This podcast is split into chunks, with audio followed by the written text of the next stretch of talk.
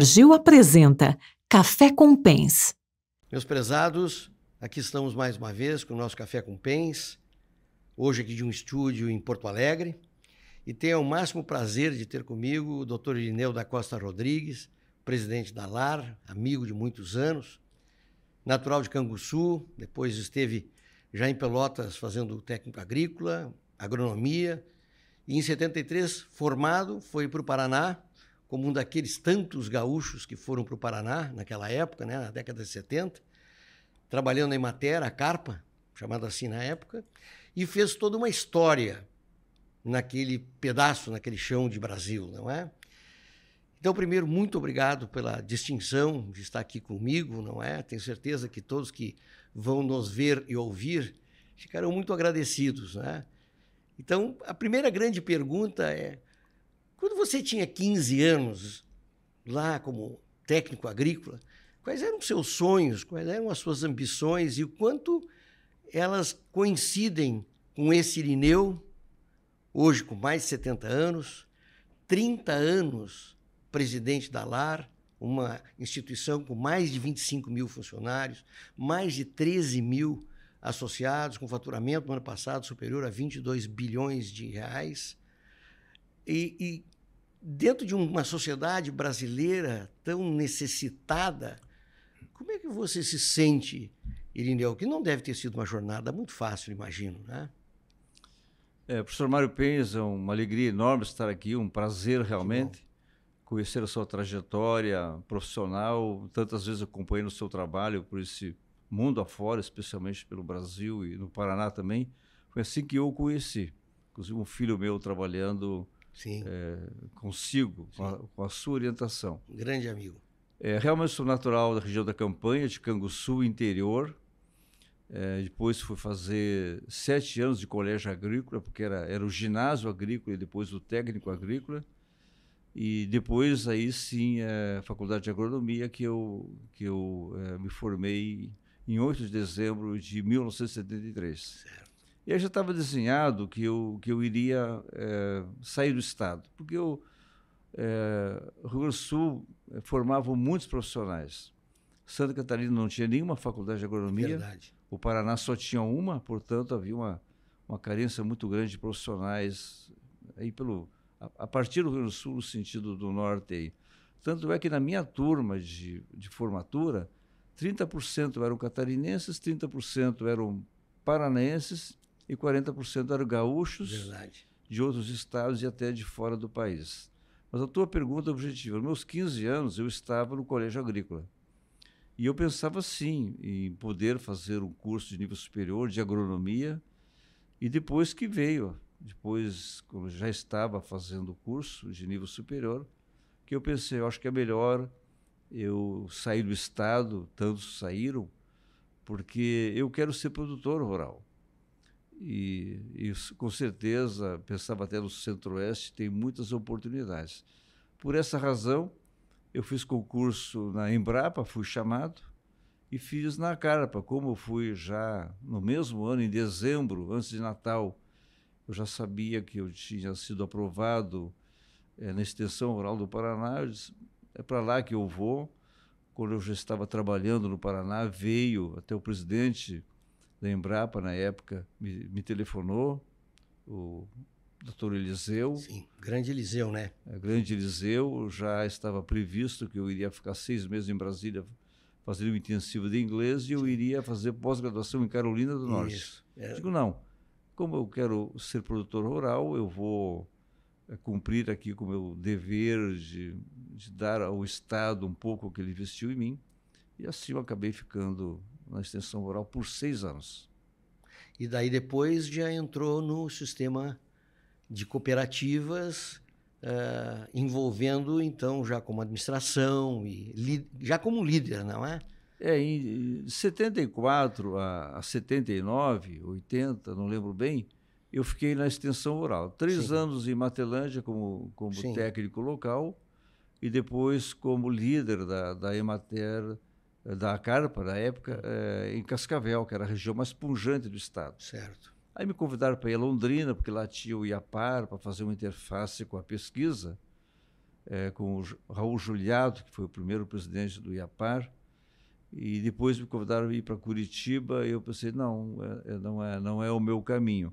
E aí, realmente, eu saí para arrendar terras. Eu já tinha um sítio em Matelândia, já criava suínos, Sim. ciclo completo, e tinha gado leiteiro. E, e, a, e também o Banco do Brasil me pediu para fazer alguns trabalhos especiais de avaliação para o banco. Então, eu virei um profissional liberal, mas a atual Frimeza, que se chamava Sudcop, ela entrou em dificuldades. E eu fui para uma reunião representando a atual lar com o presidente da época, numa reunião em Francisco Beltrão, e daquela reunião eu saí presidente né, da Sudcop. Da Sudcop. Fiquei por dois anos e meio. Uhum.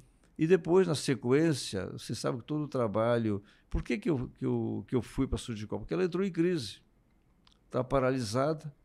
Eu fui resgatar. Quando você vai resgatar um, uma empresa e uma cooperativa central, é, você tem que botar muitos, muitas coisas no eixo. E aí eu me incompatibilizei com, com o presidente da, da cooperativa de Toledo, se chamava Copagro, e eu não quis continuar como presidente, embora pudesse ter continuado. Claro. Mas achei que não. E essa Copagro, inclusive, depois ela, ela acabou entrando em liquidação, uma gestão assim muito de risco, vou chamar assim. E hoje, a, depois, a maior cooperativa do, do Paraná acabou incorporando. Então, eu também tive uma encrenca com alguém que, não, que foi mal sucedido depois. Portanto, não, não me sinto culpado disso. E aí saí, então, é, da, da atual Frimeza e fui por três anos, de 84 a 86, eu fui diretor-secretário da atual LAR, que se chamava Cotrefal. É, como se fosse o vice-presidente. Mas eu sentia que estava muito devagar, não andava, pequena propriedade, dependendo só de grãos, muito mal estava iniciando suínos e leite pela frimeza. Certo. E eu digo, eu não vou, nos melhores anos da minha vida, não vou me frustrar aqui na diretoria dessa cooperativa. Com filhos pequenos, eu digo, eu vou dar uma atenção para eles, vou continuar arrendando terras, que é o que eu fazia no Paraná. Cheguei a plantar ali 450 alqueires, o que dá 1.100 hectares arrendado. E fiquei é, três anos, mas no conselho de administração da, da atual LAR. E aí, quando houve a necessidade do presidente que ele desejou sair, é, ele tinha, um, na época, já um vice-presidente que ele gostaria que fosse o, sucessor dele, mas os associados é, não quiseram, né? E aí foram atrás de mim e eu cheguei, falei, não, tudo bem, mas eu saí porque a cooperativa não estava andando, estava tava muito devagar. É, se eu for ser presidente, vai ser para revolucionar, vai ser para buscar a viabilidade das pequenas propriedades que precisa diversificar, precisa de tecnologia e precisa industrializar. E foi o que eu fiz. Na época foi uma revolução, porque ela tinha 1.700 funcionários e reduziu para 600 funcionários.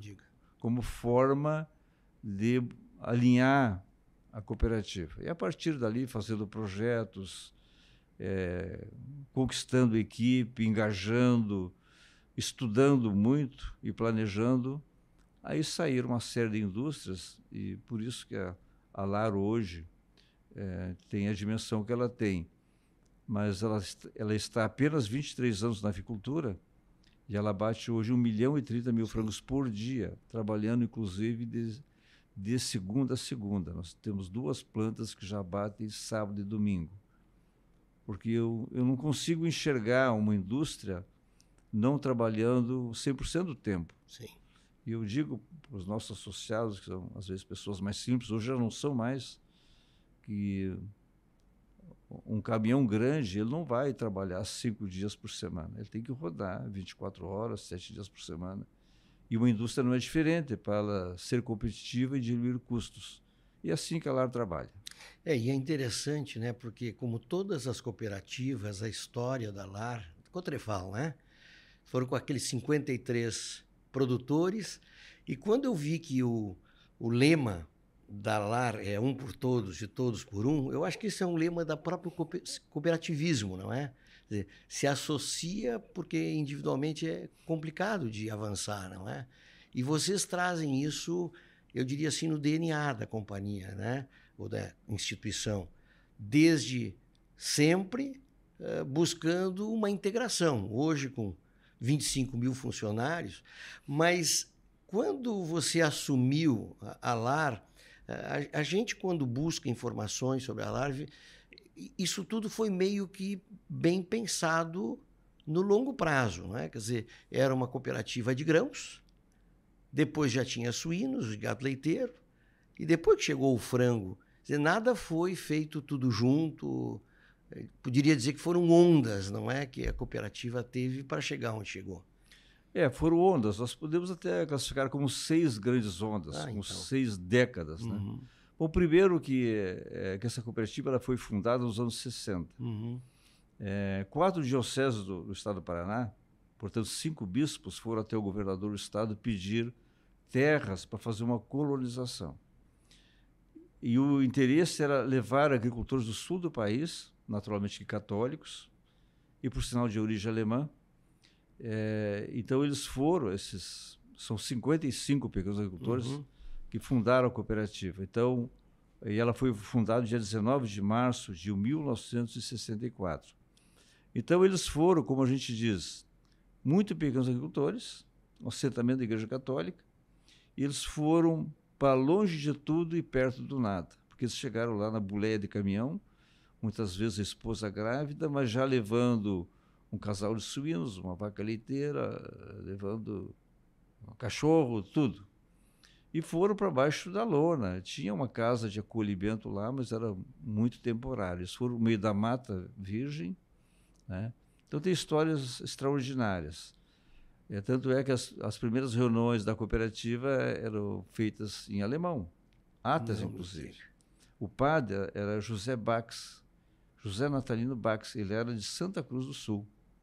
É, e ele foi o, o gerente da colonização ele que acolheu e, e, e tinha o objetivo de formar uma cooperativa. Então, cada vez é que esses agricultores que do Rio Grande do Sul para lá da região das Missões, Santo Cristo por ali, eles quando eles iam pagar as parcelas de terra, o padre separava um pouquinho de dinheiro para fundar a cooperativa, numa ideia de é, do Papa João XXIII, né, que as pequenas economias tinham que se associar para se viabilizar. Então tem até um lema aí para não estender muito a conversa, né, dizer que foi por aí. É. E muito depois eu fiquei, fiquei sabe, por que 19 de março? Que é o próximo domingo, né? Dia de, é São, José, dia de São José, é pai domingo. de Maria. Certo. E ele se chamava Padre José. Natalino, porque é véspera de Natal. Certo. José Natalino.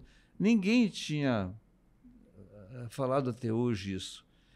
Eu, mas tem alguma coisa diferente. Por que 19 de março? Dia de São José, José Bax. E era natalino, véspera de Natal, provavelmente o nome dos, que os pais dele deram para ele, em Santa Cruz do Sul, natalino porque José, dia de São José, natalino, véspera de... Véspera de, de Natal. É, é, algo assim, né? Certo. Não, não é natalino, pascualino. Ah, pascualino. Véspera então de Páscoa, sentido. pascualino, pascualino. É, antecedendo né? a Páscoa. Isso, né? É. Então, mas tudo isso assim eu fui pensando, já tem alguma coisa que faz sentido. Claro, não, ele faleceu, não consigo, não consegui checar isso com ele, né? Eu cheguei a conhecê-lo, ah, sim? mas logo ele faleceu. Eu conheci ele quando eu era agrônomo de Emater, lá, ah. é, naquela região. Então essa história, aí derruba mata, é, planta milho na coivara, cria suínos, depois mecaniza a lavoura, já nos anos 70, aí vem o binômio soja e trigo, aí até os anos 80 era a terceira onda, ainda era soja, né? É, e já nos anos 90, é, com a atual frimeza, então começou uma pequena suinicultura e uma pequena atividade leiteira. Quando eu, eu assumi em 91, então fazem 32 anos, né, eu viabilizar as pequenas propriedades. Então, criei um projeto de cultura da mandioca, até para substituir o algodão que tinha passado, é, com uma indústria de, de amidos de mandioca e uma indústria de hortigranjeiros, que teve uma aceitação, mas atendia muitos poucos agricultores. Sim. E na época já tinha quase 5 mil associados. Ah, já era grande, então. E aí eu percebi que muitos queriam ampliar a suinocultura e a produção de leite. Mas na época o produtor ele bancava a criação de suínos de ciclo completo. E seguido entrava em dificuldade, né? Quando o preço estava ruim, o custo subia. E aí nós achamos por bem de fazer uma integração, onde a cooperativa assumia então o risco, blindava o associado, e começamos a fazer a, a criação por fases, né? Os iniciadores para especializar Sim. e os terminadores. Sim. E hoje tem três fases, Sim. né? Porque agora nós temos os, os crecheiros. Né? Já temos aí quase 20 associados que são crecheiros, né? E a nossa suinocultura evoluiu muito. Hoje nós temos é, praticamente em torno de um milhão de suínos por ano a LAR tem matéria-prima suficiente para um batedouro de suínos. Mas, claro, não vamos fazer porque estamos integrados na firmeza Sim. que nos atende bem. Mas aquelas indústrias de mandioca e hortigranjeira, a gente foi descontinuando na, quando entrou a avicultura. Sim. E aí todo mundo ficou, amplia a suinicultura, a atividade leiteira cresce, um programa de ovos comerciais que hoje claro. atende 100 associados, e frango, hoje nós temos 1.350 associados produzindo frango, mas assim são criações grandes. Tem tem avicultores nossos hoje com 16 barracões e todos Imagina. novos, porque é uma avicultura jovem. A Lares está na avicultura há apenas 23 anos. Sim. Então hoje é muito forte a área de grãos, sem dúvida, mas suínos ampliou muito, leite que se especializou um pouco mais, é, concentrou em alguns produtores com maior volume, mas a avicultura, dá para dizer assim, que explodiu no bom Sim. sentido. Né? Mas antes disso, há 23 anos atrás, eu tive a iniciativa de levar a LAR para o Paraguai. E há 20 anos para o Mato Grosso do Sul. Então, hoje, por que isso? Porque a nossa região claramente não ia ter milho suficiente para a nossa necessidade. E sempre você também tem que vender um pouco de milho, porque a pressão de venda do associado na safra, a cooperativa não tem caixa, então você tem que vender um pouco. Então, hoje nos abastecemos de milho também no Paraguai e no Mato Grosso do Sul. Hoje, a agricultura de grãos do Paraguai já é maior que a agricultura de grãos do Paraná. Não me diga. E a agricultura de grãos do Mato Grosso do Sul já é cinco vezes maior, quatro ou cinco vezes maior que a agricultura de grãos do Paraná. Ou seja, a LAR foi muito bem sucedida no Paraguai e também no Mato Grosso do Sul. Por mais que a gente pudesse ser futurista lá na década de 70, né, seguramente eh, nós, eh, daquela época, não podíamos imaginar isso. Né? Eu me lembro que na escola se falava em mil quilos por hectare de milho, né? duas safras nem pensar. Mas vocês no Centro-Oeste e no oeste paranaense, mais especificamente, também foram responsáveis pelo plantio direto, né? Que é outra coisa importante da nossa. É, nessas chamadas ondas, que uhum. eu, eu, pulei um pouquinho, eu falei Sim. em seis ondas, Sim. talvez na quarta onda, Sim. que nós ainda estávamos é, só com grãos do binômio soja e trigo, depois que uhum. entrou o milho, é, com a mecanização, aí veio a erosão, a ameaça da erosão. E aí nós começamos primeiro as microbacias, para que a gente não respeitasse fronteira entre os, entre os agricultores. Então as microbacias, as curvas de nível, elas saem de uma propriedade e passam para as demais propriedades, né? As propriedades não têm mais cerca. Não tem, exatamente, para proteger o solo. Mas aí o plantio direto foi, eu, eu acho que assim, a, o que fez a grande diferença. Sim. Porque com o plantio direto também veio o plantio na palha, aí sim a conservação do solo se consolidou. Né? E, e hoje os solos são muito mais férteis hoje do que eram no passado. Sim. E certamente serão muito mais equilibrados em termos de, de nutrientes, nutrição para as plantas, aqui, daqui para frente do que é hoje, porque nós estamos refinando a questão da, do uso do solo. E nesse ano, a Lara chamou para si é, podemos dizer assim, mais uma pequena onda, que é a agricultura biológica e regenerativa. Certo. Então, nós estamos atrás de, de como a gente combinar um pouco o uso de defensivo agrícola com defensivos, com defesa biológica e também de regenerar o solo para que a gente venha efetivamente não só garantir uma fertilidade maior, mas garantir que a gente venha ter cada vez menos safras frustradas. O ano passado frustrou muito, uma seca muito forte. Sim. Esse ano a seca que deu aqui no Rio Grande do Sul, ela, para quem plantou mais cedo, atingiu um pouco o Paraná também. Ah, também. Mas lado a lado, teve propriedades que produziram 40 sacos por hectare de soja e teve propriedades que produziram 70 sacos. Sim. E qual é a diferença? Enraizamento, profundidade, onde a raiz consegue é buscar a, a umidade, a água e os nutrientes também. Então, acredito que nós vamos viver uma onda agora de uma agricultura, vamos chamar assim, regenerativa, menos química. É importante, o químico é importante, o adubo, o fertilizante químico é importante. Mas não adianta só o adubo se o solo, se o perfil do solo não estiver corrigido, estiver compactado, porque a raiz da planta não aprofunda. Certo. Então, nós que somos agrônomos, né, temos a obrigação de, de saber disso aí. Mas voltando, né, então, a LAR já teve indústria de algodão, teve de mandioca e de hortigranjeiros. Hoje não. Hoje nós temos suínos, leite, frango e ovos comerciais e, lógico, soja, milho, trigo, sorgo, um pouco de cereais de inverno de forma bem abundante. Sim, um grande investimento numa unidade de soja é no Mato Grosso do Sul, não é? É, nós temos já, anterior ao ser presidente, uhum. já em 82, já 82, 84, já tinha uma indústria de soja em Céu Azul. Sim. É claro que ela foi já modernizada por três vezes. A indústria que tem hoje em Céu Azul, ela é moderníssima. E uhum. todo equipamento você acaba tendo que mudar, porque sempre tem equipamentos mais...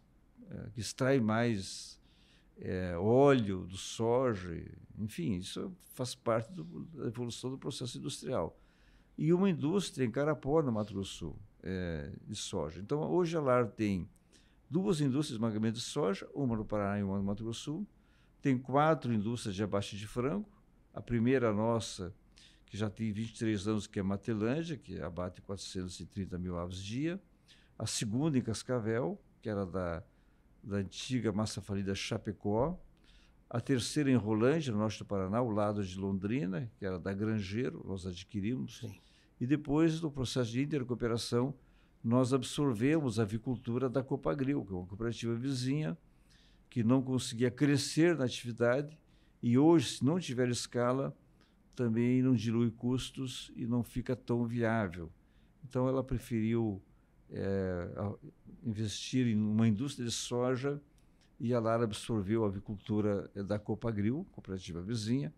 Então temos quatro plantas de abate de frango e até o ano que vem, inaugurando mais duas indústrias de rações, vamos ter duas, eh, ou melhor, oito indústrias é, de, de, rações, que é misturar milho, a, é, farelos e os micronutrientes, que é, que é a sua especialidade. Sim. Sim. É, e biodiesel e etanol? Nós temos biodiesel no Mato Grosso Sul, Sim. naquela planta de Carapó. Sim. Etanol tem hoje grandes players do mercado, no Centro-Oeste, mas também no Paraná. Hum. E é um investimento muito intensivo em capital. Não é ainda para o nosso tamanho. É, no Mato Grosso Sul já, já vai ter a terceira indústria de, de etanol do Vamos milho. Vamos ter até, inclusive, aqui no Rio Grande. É, eu, eu aonde tem milho é importante, né, de, de ter esse processo. É claro, aí o milho vai ficar mais disputado para a pecuária gaúcha. Né? Então tem esse viés aí. Não, mas tem o DDG. Não, o DDG, você sabe muito bem, melhor do que eu, você pode utilizar um pouquinho mais os suínos, muito pouco na avicultura e um pouquinho mais é, na bovinocultura do que na suinocultura pelo que nós testamos lá, você não consegue usar DDG muito acima de 5% na ração. É, ele vem com um bom subproduto, né? mas a gente tem que ter muita clareza de que são coisas distintas. Né? Laranja e abacaxi não se comparam, né? então tem razão, concordo com isso. Eu queria, eu queria levar para uma outra linha a nossa conversa, que é uma coisa que eu, eu particularmente tenho me preocupado bastante. Nós estamos vivendo no meio rural, naturalmente em todo o mundo, mas também no Brasil, uma saída das pessoas do meio rural para o meio urbano. Então o mundo está se transformando em produtor para consumidor. Vale para o Brasil, como vale para todos os lugares do mundo, né? A nossa população rural hoje de 15%, mais ou menos. A grande pergunta que eu faço para você, Irineu, com todos esses 25 mil funcionários, com todos esses, nós necessitamos que esse conjunto continue a andar. Como é que a cooperativa tem participado nos processos de sucessão familiar?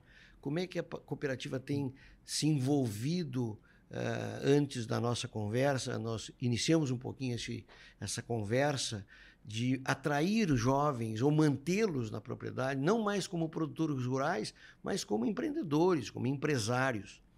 Quais são as uh, preocupações que a cooperativa tem? Que são preocupações porque milênios e, e os centennials que estão aí, não é? Eles têm visões de vida muito diferentes das nossas, não é? Quais são as, os, as cautelas e preocupações com esse futuro? Eu queria é, tratar aqui de, de, dois pontos que são fundamentais que dos princípios do cooperativismo, dos sete princípios. O quinto princípio é educação. O sétimo, interesse pela comunidade. Então, no pilar educação, é, com o guarda-chuva, guarda-chuva não, com a, com a questão da inovação, da melhoria contínua, é, portanto, estudar continuamente, é, nós acreditamos que nós damos uma virada na LAR ao longo dos, dos últimos anos, ao ponto que hoje é, diversos engenheiros agrônomos e médicos veterinários saíram do nosso corpo de funcionários, e você conhece muito bem o médico veterinário Milton Bortolini, que sim, era gerente de pecuária, sim, sim, e ele saiu, inclusive, para ser produtor de grãos e não é, de pecuária. É, nós temos um outro médico veterinário que está no nosso conselho, que ele é produtor de ovos comerciais integrados com a LAR e, e terminador de suínos, e, e produz feno, pequena, pequena propriedade. Tem, lembro assim, na, na, na, vizinhança desses dois, tem dois engenheiros agrônomos, um produzindo frango, os, aliás, os dois produzindo frango. É, e eram funcionários da LAR. Então, e assim nós temos assim centenas de casos de filhos de, de agricultores e até funcionários da LAR que tinham emprego na cidade, deixaram e voltaram, voltaram à propriedade dos pais ou para cuidar de um aviário, de uma terminação de suíno, ou até, ou até na, na agricultura. Como gerentes nossos que aconteceu isso. Então, para mim, isso está muito claro. E isso sempre teve no nosso, no nosso planejamento. É, há sucessão quando tem renda. Se não tiver renda, não tem sucessão. Verdade. Porque se não tiver renda, vai se empregar na cidade Sim. que tem o conforto do meio urbano. Né? É, Agora, se tiver renda, o meio rural também hoje tem internet, tem, tem tudo. Né? E na nossa região tem muito asfalto Sim. Na porta das propriedades. Está tá progredindo muito. Tem municípios que já fechou 100% ou estrada né, empedrada ou asfaltada. Não tem, tem lugares que o prefeito não, não precisa mais moto nivelador. Que, aliás, é um veneno né, para mexer com as estradas e causar erosão. Né? Como engenheiro agrônomo, trabalhei em matéria eu passei muito por isso aí. É, então, nós, eu acredito que na LAR, essa questão de sucessão é, é, algo que nós já alcançamos. Não é uma página virada, porque é uma página que precisa continuar Escrevendo. sendo escrita assim de uma forma muito, muito pragmática. Né? Mas, é, para nós está muito claro isso. É, a LAR tem sido sempre é, ganha os prêmios de cooperativa mais inovadora do, do, país. Somos a cooperativa que mais emprega no país, a mais inovadora.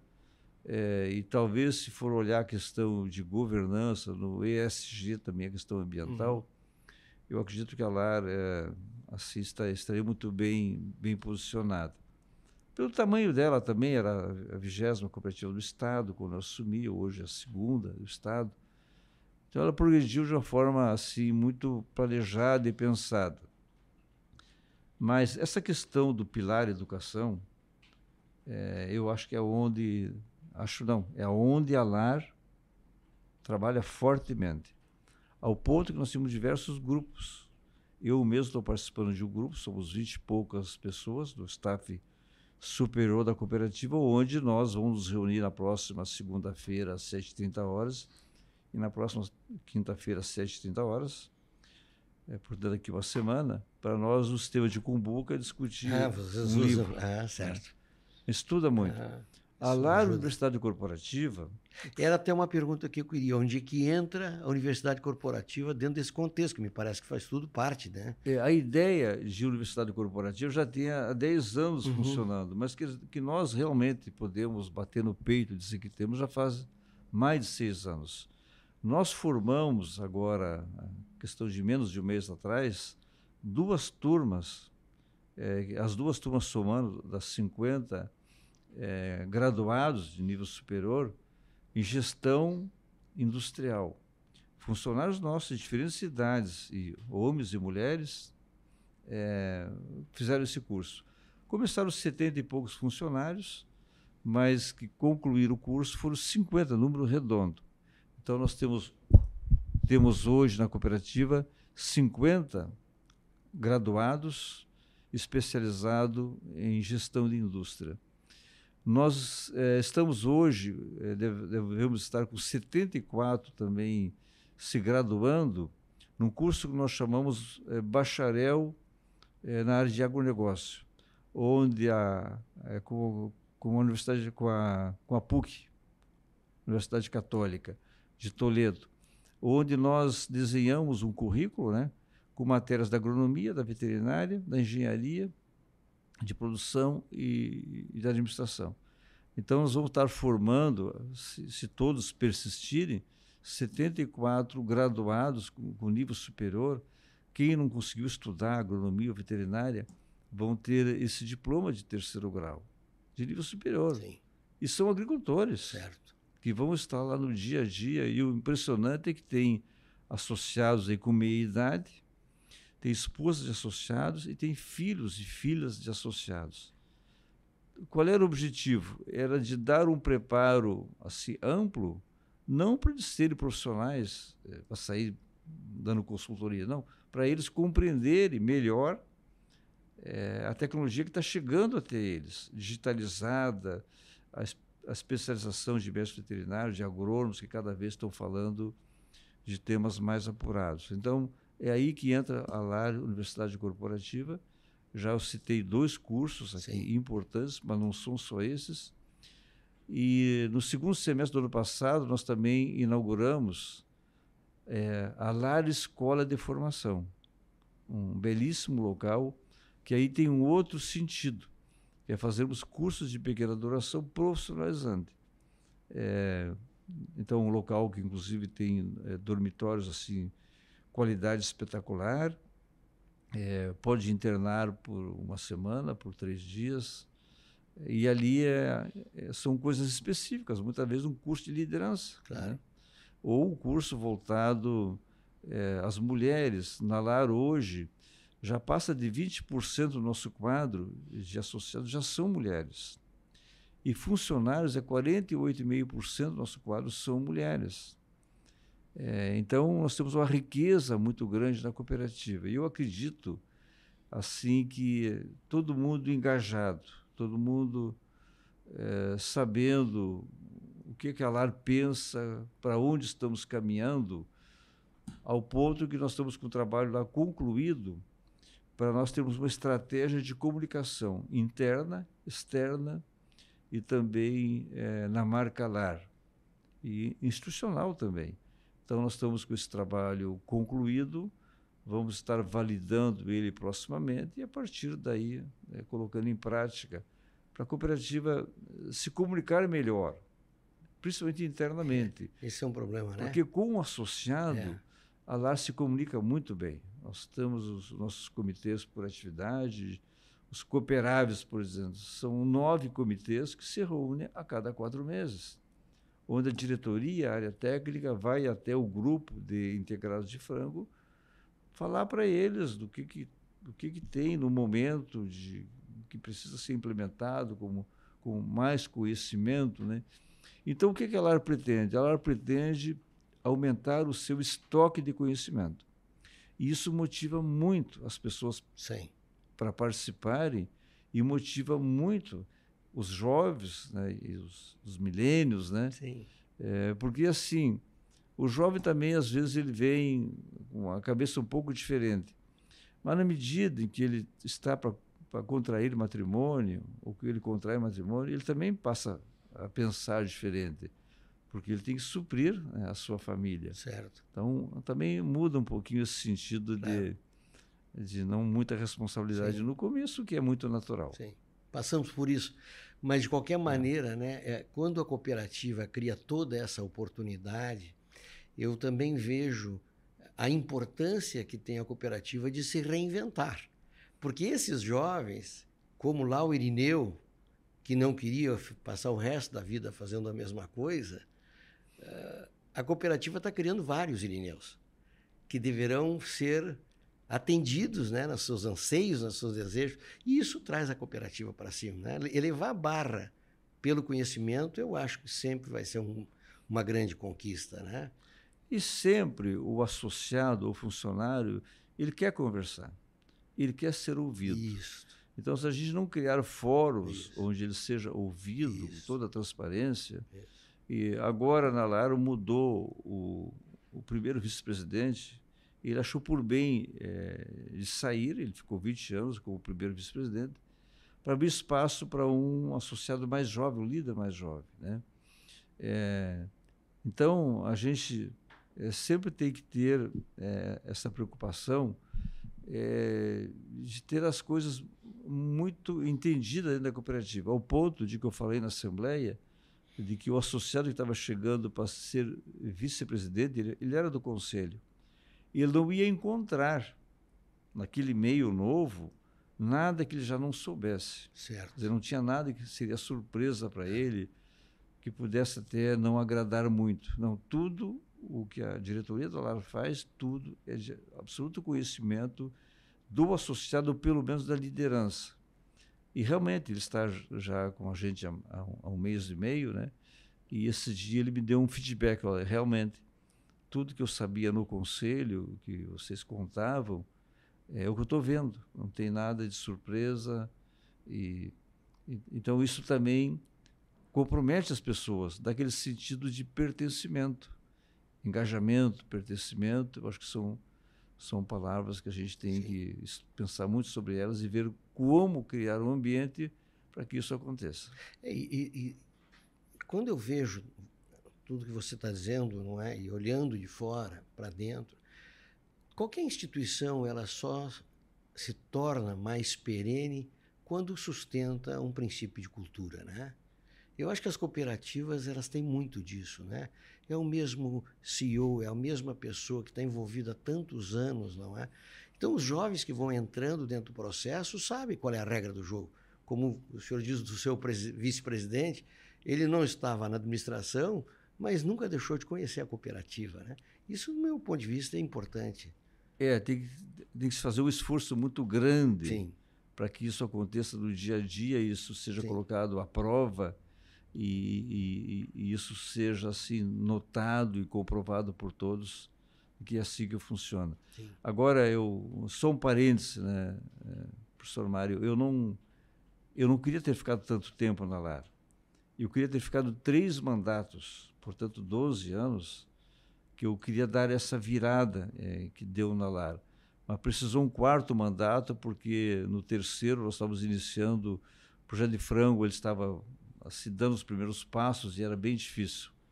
É, e também eu tinha um vice-presidente, é, que ele é muito conhecido, é o Manfred Alfonso Dazenbrock, que hoje é o líder da, da Secretaria Nacional, é, que ele é, seria o meu sucessor. Mas quando ele foi é, para o Cicred, o Cicred não abriu mão dele mais ao ponto de que ele é o líder do, do conglomerado Cicred do país. Ficou com ele a responsabilidade. Então eu, eu perdi o meu sucessor sim.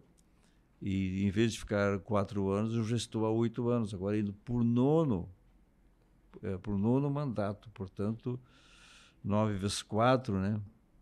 É um, é um período muito longo Mas eu também eu, eu tive assim a felicidade, estou muito feliz por isso, é, e honrado também de, de ter passado por meus dois filhos. O meu, meu filho é, primeiro ele é médico veterinário, o segundo é engenheiro agrônomo. E os meus arrendamentos, que eu sempre arrendei terras, hoje eu tenho áreas próprias também, no Mato Grosso Sul, a sucessão está feita. Certo. Né? Eu, assim, nós nos reunimos mensalmente para discutir o, o mês, o planejamento. É, nós temos uma old, né? Por sinal, uma empresa gaúcha aqui que é, que é a nossa, que nos dá assessoria, Sim. né? É, extraordinária, com muitos bons profissionais, para mim é a mais qualificada do país.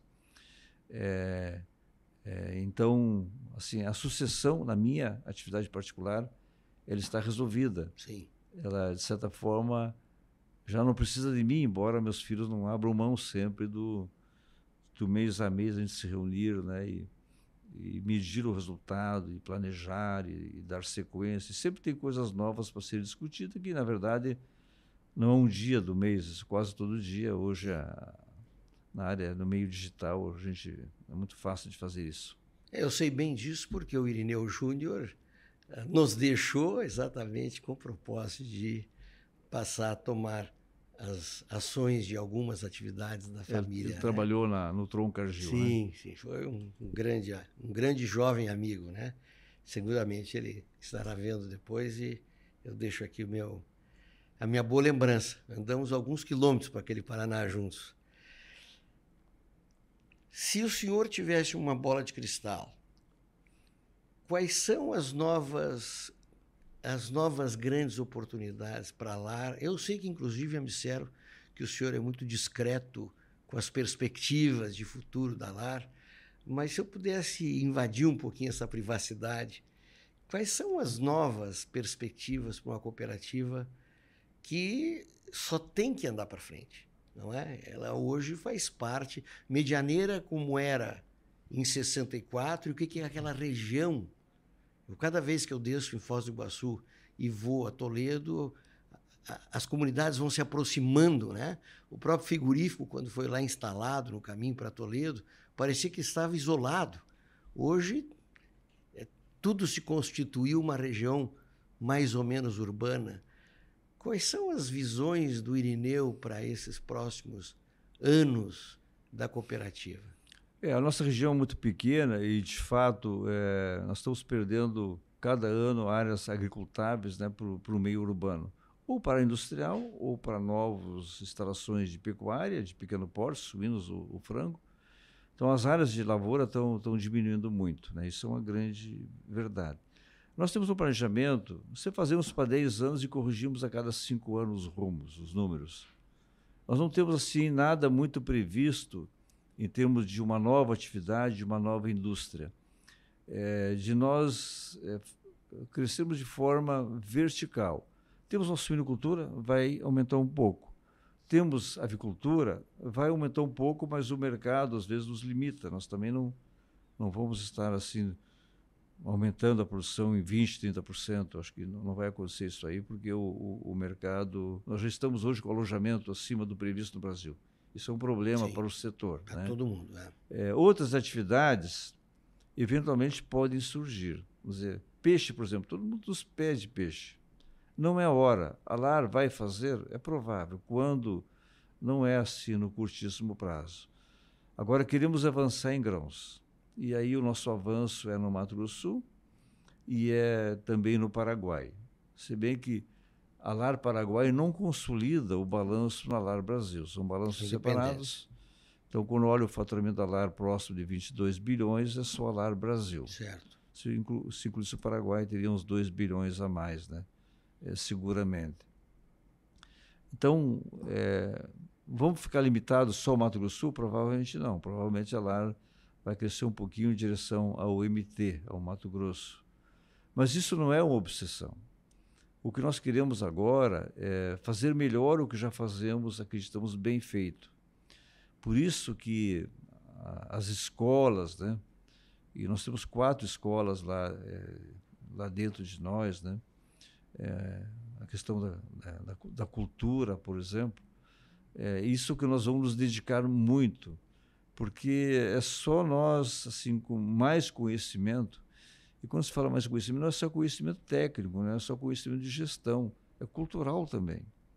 Você precisa, vezes, para compreender algumas coisas, você precisa é, enveredar um pouco mais o que acontece no mundo, por que acontece, o que aconteceu no passado. O que acontece hoje está explicado pelo passado, Sim. pela história. O que acontece hoje vai balizar o futuro, não tem dúvida. Os conflitos, tudo se repetem. Uhum. Se fala na guerra da Ucrânia hoje. Mas se você for olhar em 1961, quando a União Soviética quis botar os canhões lá em Cuba, né, direcionado ao Washington, né, aos Estados Unidos, é o que, de certa forma, queriam botar hoje os canhões na Europa direcionados à Rússia. Às vezes a história se repete. Se repete. Não, nada justifica a, a, guerra na Ucrânia. Só que ela tem precedentes históricos né, que a gente precisa compreender. Então, tem uma nova geopolítica que precisa ser entendida. Isso define muitas vezes o rumo dos negócios, né? seguramente define. É, toda essa questão econômica né, que está aí, é, toda essa questão hoje política que a gente vê aí, que me preocupa muito, né? É, parece que o brasileiro não se orgulha das suas coisas, né? ele tem que destruir as suas coisas. Eu estive recentemente na Argentina, a Argentina é, protege os seus cidadãos, as suas atividades. O, o Brasil gosta de, quando tem uma coisa errada, multiplicar por 10, né? Essa questão aqui na Serra Gaúcha, das vinícolas, eh, dos arrozais no, lá em Uruguaiana, eh, eu acho que isso tinha que ser melhor tratado, isso aí. Ver com clareza o que está acontecendo, mas não ir querer destruir duas cooperativas. Eu de uma cooperativa. Fico extremamente incomodado quando quer os, os, virar os canhões em cima de duas cooperativas vinícolas aí, que são orgulho do país. É, eu acho que então me preocupa um pouquinho esse sentido, né, do brasileiro gostar de falar dele mal dele mesmo. Né? Tudo aqui nós somos culpados, tudo. É, não gosto disso aí. Eu acho que aquele complexo de vira-lata, né? Isso, exatamente. Isso é uma coisa absurda isso aí. O argentino não tem complexo, Sim. tem complexo de, de orgulho, Sim. né? Sim. De, de, Sim. Se, de se vender, né? Sim. Não, e neste caso especificamente aqui da, da Serra Gaúcha, né, são famílias que transform, ajudaram a transformar uma região que, se ficasse da maneira com que os italianos ali chegaram, teria sido uma desgraça, porque os italianos, desde a chegada, se insubordinaram com tudo que de difícil eles encontraram. Então, eles não podem ser julgados da maneira que estão sendo julgados por um fenômeno que, inclusive, está sendo discutido, né? Hum. se é verdadeiro ou não. Mas pôr em jogo uma história de uma instituição de uma maneira relativamente simples, não é? Isso para nós brasileiros. A minha esposa está lendo um livro sobre a Dinamarca. Ela tem me passado agora textos. O autora, a autora, eh, só enaltece o país. Só enaltece o país. Não, tudo parece que é melhor lá de pois é. acordo é. com a autora. E quem, aqui, é que, quem é que tem esse livro escrito em português? E aqui o agro salva esse país, nós somos uma plataforma de alimentos para o mundo. Sim. E seguidamente tem, é, tem gente que procura defeitos em nós para nos diminuir. É, a gente tem que se dignar com isso aí. Sim. É hora de nós vermos quais são as marcas de vinho que estão sendo judiadas Sim. aí e nós passarmos a, a consumir. A consumi-las. A consumir eu vou botar nas redes do mercado da cooperativa só as marcas dos produtos gaúchos que estão sendo aqui judiados como forma de ajudar.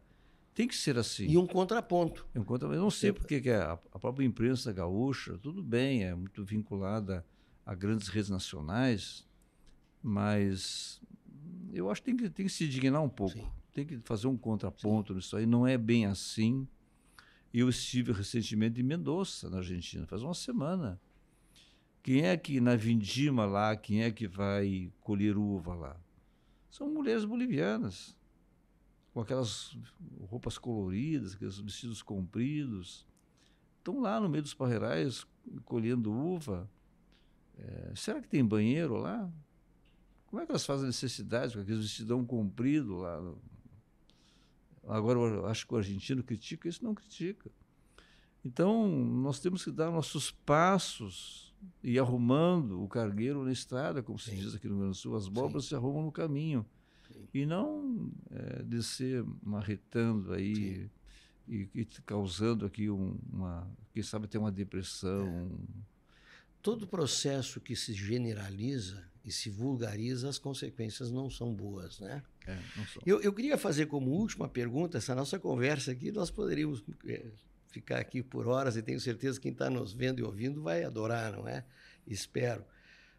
Mas, especialmente nesse final agora, com todas essas preocupações, e o senhor sempre foi uma pessoa otimista, quantas vezes discutimos assuntos, né? Bom, só para avanço da, da LAR é feito por quem é otimista. Não pode ser feito por um presidente ranzinza, retroativo, não é? Mesmo com todas essas dificuldades, o Brasil vai se justificar como real celeiro do mundo. O Brasil vai dar essa volta para dizer ao mundo o que fazemos de bem, mesmo com todos esses fatos acontecendo no momento. A gente terá maturidade como país e como cidadão para dizer: vamos parar com isso e vamos começar uma nova fase em busca da consolidação do país como uma grande nação? É, eu penso, o que nos falta é narrativa. Né? Nós contarmos lá fora o que nós somos, essa narrativa eh, nunca existiu. Houve alguns momentos que melhorou, mas nunca existiu. E eu acho que nos dias atuais está mais difícil ainda, pelo perfil eh, dos governantes. É, quando a Lar exporta para 87 países, então tem clientes nossos que nunca tinham vindo, tinham vindo ao Brasil. E quando eles vêm ao Brasil, como uma cliente da Coreia do Sul, que nos visitou ano passado, ela ficou muito impressionada. Primeiro, quando o avião desceu, puxa, no Brasil tem árvore, ela pensou. Desceu em Foz do Iguaçu, tem o Parque Nacional do Iguaçu, que viu nossas propriedades com os rios protegidos, as nascentes, as matas ciliares, ela ficou muito impressionada. É. E assim os próprios europeus, pela primeira vez que, que vêm, como os americanos também. Né? Então, eu penso assim, o Brasil, sim, o Brasil ele é rigorosamente necessário para alimentar o mundo. De cada cinco pratos no mundo, um sai, sai do Brasil. E vai aumentar isso aí, porque a população está crescendo muito. E é claro que no mundo tem outros lugares que poderiam produzir, mas não tem tecnologia, não tem gente para fazer. Né? O Brasil eh, tem, o Brasil tem clima, tem solo, tem tecnologia, mas tem um agricultor que põe a mão na massa. Né? é o ponto. Muitas vezes fala assim, mas a avicultura do, do Brasil, ele virou o segundo maior é, produtor, é, tudo, tudo é maravilhoso. Mas se não tiver um agricultor é, que levanta às duas horas da manhã, que fica atento, às vezes vara uma noite acordado para cuidar um, uma porca que está, está tendo um trabalho de parto, se não tiver um avicultor que vai olhar se os equipamentos estão funcionando quando ele vai dormir, que é, e que é um, mínimo sinal de um problema, ele levanta rápido. Um avicultor que vai, levanta de madrugada ou duas horas, a cada duas horas, para ver se, se aqueles pintinhos que chegaram na granja, se estão sendo aquecidos, se estão, né? É, está de acordo. Quer dizer, se não tiver esse homem lá fazendo, né? não vai funcionar. Não tiver um tratorista, um operador de uma máquina, um operador de um secador, alguém que, é, vai à noite aí, cuidando do turno de uma indústria, né? não vai funcionar. Agora, então tem que ter essa compreensão de quem não é da área é, para ver o quanto isso aí exige das pessoas. Porque é, quem é funcionário público em algumas esferas, ele tem que saber que o salário dele veio porque tem o um agricultor plantando, exportando e o, o governo arrecadando imposto, né, para pagar ele. Está com a vida ganha? Sim, ele está com a vida ganha, porque alguém está trabalhando para pagar imposto para ele, para ele trabalhar numa instituição pública, né? Eu acho que nós tínhamos que, que tratar massivamente de mostrar isso. Então, essa narrativa que o Brasil tem que fazer para o meio externo, quem sabe tem que fazer primeiro dentro de casa. Internamente. Dentro de casa, para a gente valorizar o que nós temos.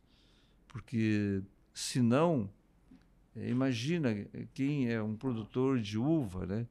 E que agora ele foi, é, assim, sacrificado, foi Será que ele não vai dizer, puxa, vou abandonar isso aqui, vou morar na cidade, já estou me aposentando mesmo? E se isso vier em série, quem é que vai produzir a uva para a gente ter o vinho, para a gente ter o suco, para a gente ter o produto para engarrafar, para girar a indústria, para girar o comércio, para exportar, para pagar imposto? É tudo isso nós temos que falar. É. Eu, eu, sempre, quando vou no supermercado, eu fico olhando para os carrinhos, o que eu chamo dos urbanos, né? Fico andando ferozmente naqueles corredores, né? E vão colocando suco de laranja quem produziu, leite quem produziu, as hortaliças como um todo, quantas pessoas, que logística para fazer com que ele chegue no supermercado e tenha aquilo que ele quer na quantidade que ele quer. E, e, e, as pessoas não estão sendo informadas disso. Parece que essas coisas surgiram do nada, né? Mas eu acho que nós temos que continuar perseguindo o que nós acreditamos, né? Eu acho que nós viemos para esse mundo com um legado de acreditar no nosso país e acreditar naquilo que se faz, não é? Se a gente conseguir transferir isso para os nossos filhos e pessoas próximas de nós, o senhor para 25 mil pessoas, não é? é? deve ser um fim de dia na, no travesseiro, uma conversa muito é. Muito particular. Sim, nós temos que ser otimistas, Sim. temos que empreender, acreditar Sim. no nosso país, acreditar Sim. na nossa atividade e acreditar que se ela for melhor feita, ela vai dar mais certo ainda. E, e gerar essa confiança. E, sobretudo, saber que confiança é algo que você demora muito a conquistar. Mas se você perder, difícil você reconquistar. É então você não tem assim, o direito de falhar, o direito de errar. É um erro assim, involuntário, um, um acidente, é, faz parte. Mas um erro voluntário, por ser relapso, descuidado, não ser profissional, isso não, isso não faz sentido, isso não Sim. pode acontecer. Verdade. Mas também nós temos que ser assim tolerantes com quem trabalha conosco. Porque será que ele sabe o que nós queremos? Será que ele foi treinado? É, será que foi dado para ele um feedback, uma avaliação? Foi orientado devidamente? Nós compreend... Será que nós compreendemos a dificuldade de um ou outro é, de vez em quando? Será que nós somos tolerantes com, com tudo, né? Se a pessoa tem um jeito, porque tem a religião que tem, a cor que tem, é, a forma que ele quer viver, isso aí não nos, não, nos, não nos diz respeito. Então, essa tolerância a gente tem que ter, essa compreensão. De resto, é, é trabalhar, é, é, se comunicar, é orientar. E, sobretudo, quando você fala, quando você escreve, né? tem como apagar. É verdade. Isso aí é, um, é uma. Está escrito, ficou para sempre. Para sempre. É. Né? Eu estou na área escrevendo revistas editoriais, relatórios há 32 anos e que ficam para toda uma nova geração. E não pode é. uma, uma escrita de hoje contrariar uma de. Tem como, isso aí Sim. perde credibilidade. Verdade. Bom, eu queria, na verdade, no final pedir algumas palavras suas, mas eu acho que o senhor já nos colocou sem que eu perguntasse, não é? Temos que ser otimistas, existir todos esses desafios que nós temos, mas mais do que nada, doutor Ireneu, foi um grande ah, prazer. Irineu, né? É, Irineu, desculpe, nós tínhamos agrônomo. combinado, nós tínhamos até sou, combinado. É, eu, sou Não, peão de trecho aqui isso, da região isso, da campanha. Isso, isso, nascido lá na, no interior Canguçu, de Canguçu. Bem interior. Era para ser um produtor de gado de corte mesmo, né? De leite. De leite. Meu é. pai produzia leite, cebola, é batata, pêssego. É, né? pequena também é uma região de pequena propriedade. E que me deu esse prazer de estar aqui comigo, não é? Quem sabe a gente nunca tinha conversado tanto tempo de uma maneira tão assim organizada, né? sempre os nossos encontros. Mas eu deixo uh, como mensagem final esse agradecimento, que Deus continue iluminando o senhor, a sua família, todas essas pessoas da cooperativa que estão lá agora trabalhando intensamente para fazer esse Brasil mais forte, mais pujante, com menos fome, com menos, menos diferenças, não é? E ter você aqui comigo foi um privilégio. Uh, desejo tudo de bom nessa caminhada que certamente ainda é longa e quero estar perto, assistindo e aplaudindo.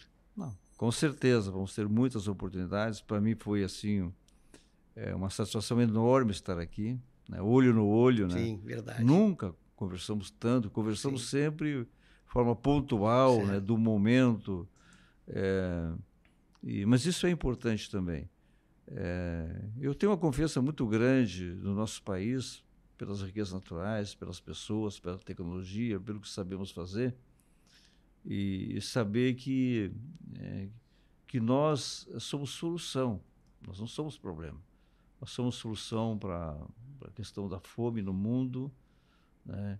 Nós estamos fazendo bem feito, é, nós não estamos sendo ajudados, e nós não queremos aqui privilégio, não queremos insumos, é, não queremos é, que subsídios, não é isso que nós eh, queremos.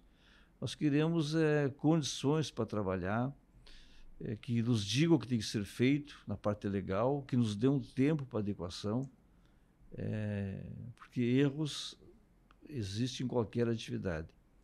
Então eu acho que nós precisamos muitas vezes que o governo ele, ele oriente mais e venha punir menos. Muito bom. Muito bom. Irineu, muito obrigado uma vez mais, os nossos amigos que participaram desse Café com Pens.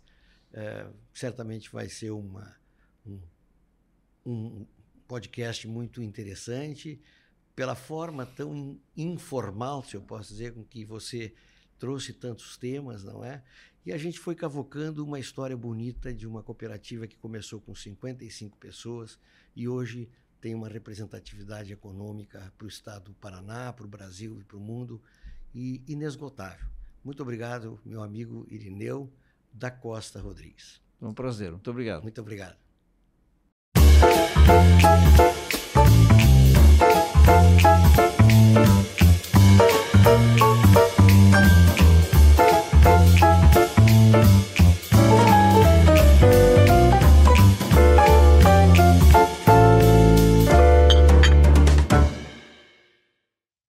Nutron Cargill apresenta Café com Pens.